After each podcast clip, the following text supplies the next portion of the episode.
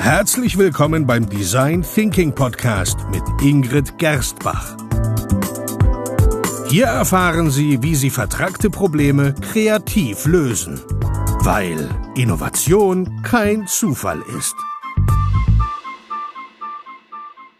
Hallo und herzlich willkommen beim Design Thinking Podcast. Hallo liebe Ingrid.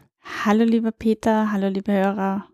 Ja, ich hoffe, Sie freuen sich schon auf die nächsten drei psychologischen Effekte. In der letzten Episode haben wir nach drei von sechs Denkfehlern oder psychologischen Effekten aufgehört und einen Cliffhanger produziert, hoffentlich. wir haben gehört über den Pratfall-Effekt, dass Ihre Sympathie steig, steigt, je unperfekter Sie sind das fand ich mal wirklich spannend, den Pygmalion-Effekt, dass höhere Erwartungen zu mehr Leistung führen und dem Paradoxon der Wahl, dass wir, je mehr Möglichkeiten der Wahl wir haben, eigentlich unzufriedener sind mit unseren Entscheidungen. Und so geht es immer, wenn ich meine Mikrofone auswähle und mir mein Equipment kaufe, dass es so viele gibt und ich mich deswegen nie entscheiden kann. Mhm. Oder Pullover oder Essen, Handys, Notebooks. Filme. Mir fallen da einige Sachen ein. Ja, in unserer Überflussgesellschaft, glaube ich, ist dieses Thema, dieser psychologische Effekt wirklich ein, ein echtes Problem geworden. Ja, oder es trifft sich bei dir so mehrere Denkfehler auf einmal. Du meinst, ich will die perfekte Entscheidung mhm. treffen? Mhm. Ja, ja ich, ich muss auch immer noch was lernen. Ich kann von Design-Thinkern, von, von, von geborenen Design-Thinkern wie dir, es gibt keine geborene Ach, ich sage das immer wieder. Ich habe das vor zwei Episoden, glaube ich, schon mal gesagt. Lassen wir das. Gehen wir lieber auf die Denkfehler, die du vorbereitet hast, okay? Okay. Und zwar, Nummer vier von sechs ist der Bystander-Effekt. Das klingt mal interessant. Worum geht es da? Darum geht es eigentlich, dass je mehr Menschen jemanden in Not sehen, desto weniger wahrscheinlich wird dieser Person auch geholfen. Hm. Ähm, die Wahrscheinlichkeit der Hilfe sinkt proportional zu der Anzahl der anwesenden Personen. Also okay. gibt es wirklich Studien. Also, wenn Sie jemals Hilfe brauchen, schauen Sie, dass Sie nicht in die Nähe von einer Menschenmenge geraten. Dieser Effekt wurde in einer Studie nachgewiesen. Dabei wurden, äh, wurde beobachtet, wie Schü also die Probanden wurden in die Situation ähm, versetzt, dass ein Schüler oder ein, ein Student ähm, scheinbar gerade erstickt. Okay. Und ähm, wenn der Beobachtete, also der Proband, sich als einzige anwesende Person wahrnahm, dann versuchten 85 Prozent auch zu helfen. Wenn die Probanden davon ausgingen, dass es noch eine weitere Person gab, die helfen könnte, dann waren es immerhin noch 65 Prozent. Mhm. Waren aber vier weitere Personen in der Nähe, dann fiel der Prozentsatz urplötzlich auf 31 Prozent. Okay, also je mehr Personen da sind, desto weniger passiert. Ich glaube, das kann man auch oft erleben bei einem Autounfall oder so, wenn die Gaffer herumstehen, aber keiner nicht einmal anruft. Ja. Am Handy die Polizei das oder die Rettung. Macht ja eh der andere. Ja, ja, kann ich mir gut vorstellen. Das ist eigentlich, ja, das ist irgendwie ein bisschen traurig, aber es ist halt auch wieder menschlich, so ist es einfach so. Wie, wie können wir damit umgehen? Indem wir spezifisch sind, wenn jemand Hilfe braucht oder wenn sie selber Hilfe brauchen. Bitten Sie immer gezielt jemanden um Hilfe an die, ähm, am besten, indem Sie ihm auch mit Namen benennen, mhm. weil ähm, dadurch ist auch diese Verwirrung, was es letzten Endes ist, der Verantwortlichkeit weg. Ist eigentlich immer gut, wenn man, wenn man da mal klare Anweisungen bekommt in mm. so einer hm. Situation. Aber das erinnert mich an unsere Design Thinking Sessions. Da, da nutzen wir den Effekt ja eigentlich auch ganz bewusst, wenn wir potenzielle Kunden befragen, weil das funktioniert aus unserer Erfahrung nachweislich besser, in einer, zum Beispiel in einer abgelegenen Gasse versus in einer Einkaufsstraße, wo einfach tausende Menschen herum mm, sind. Definitiv. Oder ja. in einem kleinen, fast leeren Lokal ist es auch besser als im Einkaufszentrum, wo die Kasse nur so klingelt. Ich glaube, da weiß man einfach, dass man jetzt gefordert ist. ja, ja. Da steigt das Adrenalin auch. Ja, das ist wirklich spannend. Also der Bystander-Effekt, auch der hat im Design Thinking durchaus so seine, seine Auswirkungen mhm. die sollten wir kennen. Dann der Effekt 4 von 6. Hier geht es, nein, 5. Wir sind schon beim fünften Effekt. Wir sind schon beim fünften. Ja. Der Spotlight-Effekt. Ihre Fehler werden nicht so oft bemerkt, wie Sie es denken. War das gerade ein absichtlicher Fehler? Ähm, ja, sage ich jetzt mal. Super. Schon mir ist ja gar nicht aufgefallen. äh, unseren Hörern, also ich denke, ähm, na, egal, lassen wir das. Ähm, es geht darum, dass wir uns eigentlich viel, viel mehr ähm, ja selber auch nicht ins Rampenlicht stellen, sondern unsere Fehler ins Rampenlicht stellen. Wir selber sind ja großartig und wissen das meistens nicht, aber unsere Fehler, die meistens kleinere Fauxpas sind, die aus denen machen wir selber zuerst einen Elefanten, damit mm. sind sie nur mückenwürdig. Und ähm, das ist eigentlich dieser Selbstzweifel, den wir jedes Mal fühlen, wenn wir einen Fehler machen, der spiegelt einfach nicht die Realität wider. Dem Spotlight-Effekt zufolge achten nämlich die Menschen in unseren Momenten des Scheiterns nicht mal annähernd so viel, wie wir denken, dass sie tun. Auf, dass sie auf uns achten, oder das, wie? Ja, auf uns und unsere Fehler. Also okay. im Grunde fällt es kein Mensch auf, ob du stolperst oder nicht, wenn du dann gleich wieder aufstehst und weitergehst. Peinlich ja. wird es erst, wenn du beginnst darüber zu reden und den ja. Spotlight auf dich lenkst. Okay, wie wurde das getestet? Äh, das ist ein witziger Test gewesen. Da bat ein Team von Psychologen eine Gruppe von Probanden ein peinliches T-Shirt mit einem Bild von Barry Manilows Gesicht zu tragen. Und ähm, ja, dann wurden sie äh, gebeten abzuschätzen, wie viele andere Menschen wohl auf sie gestarrt hätten oder gelacht hätten oder sich lustig gemacht hätten über das, was sie trugen.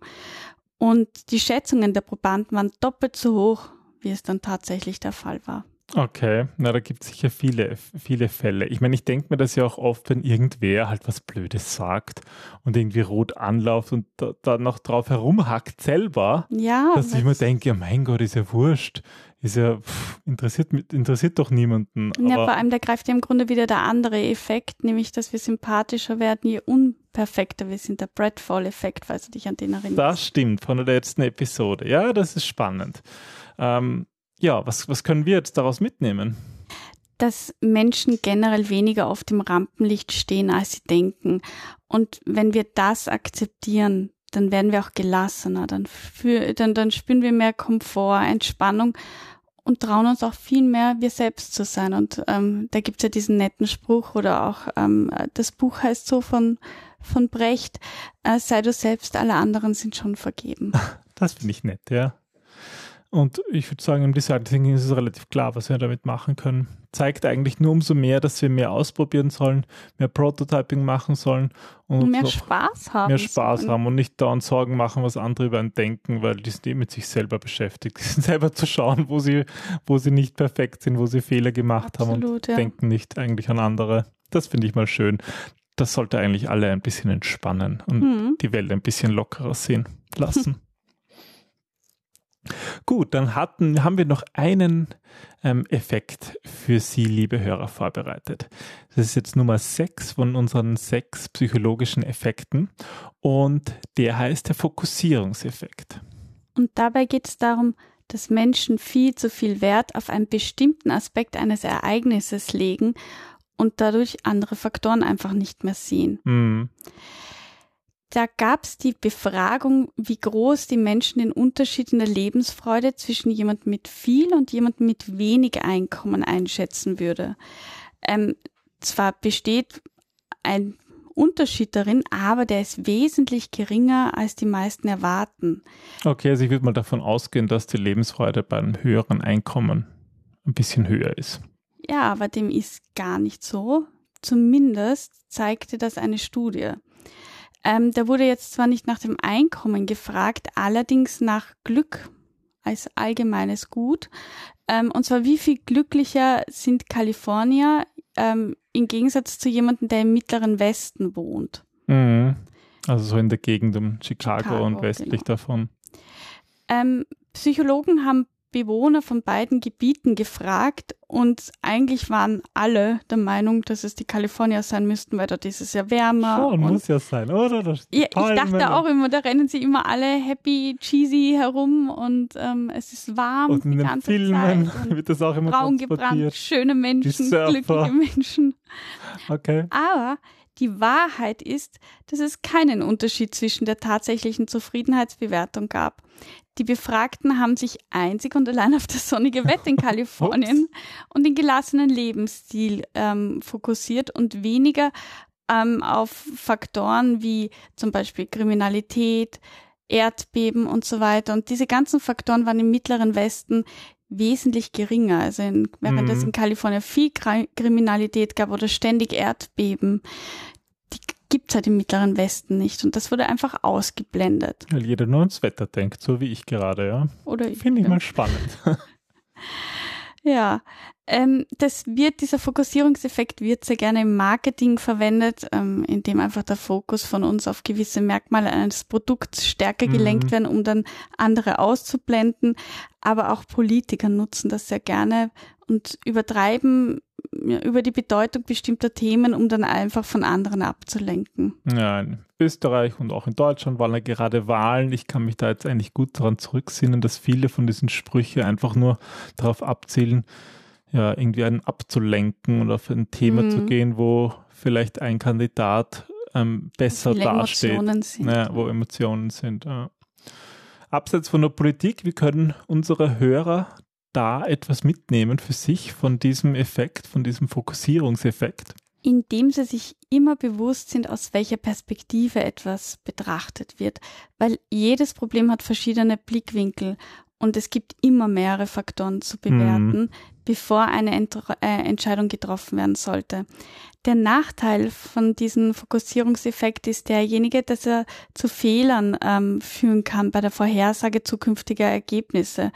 Wenn man aber den Tunnelblick vermeidet oder zumindest erkennt, dass er existiert, könnte ja schon helfen, ja. Mhm, kann man dadurch sehr gut die Chancen verbessern, ja, dass man eine bessere Wahl trifft.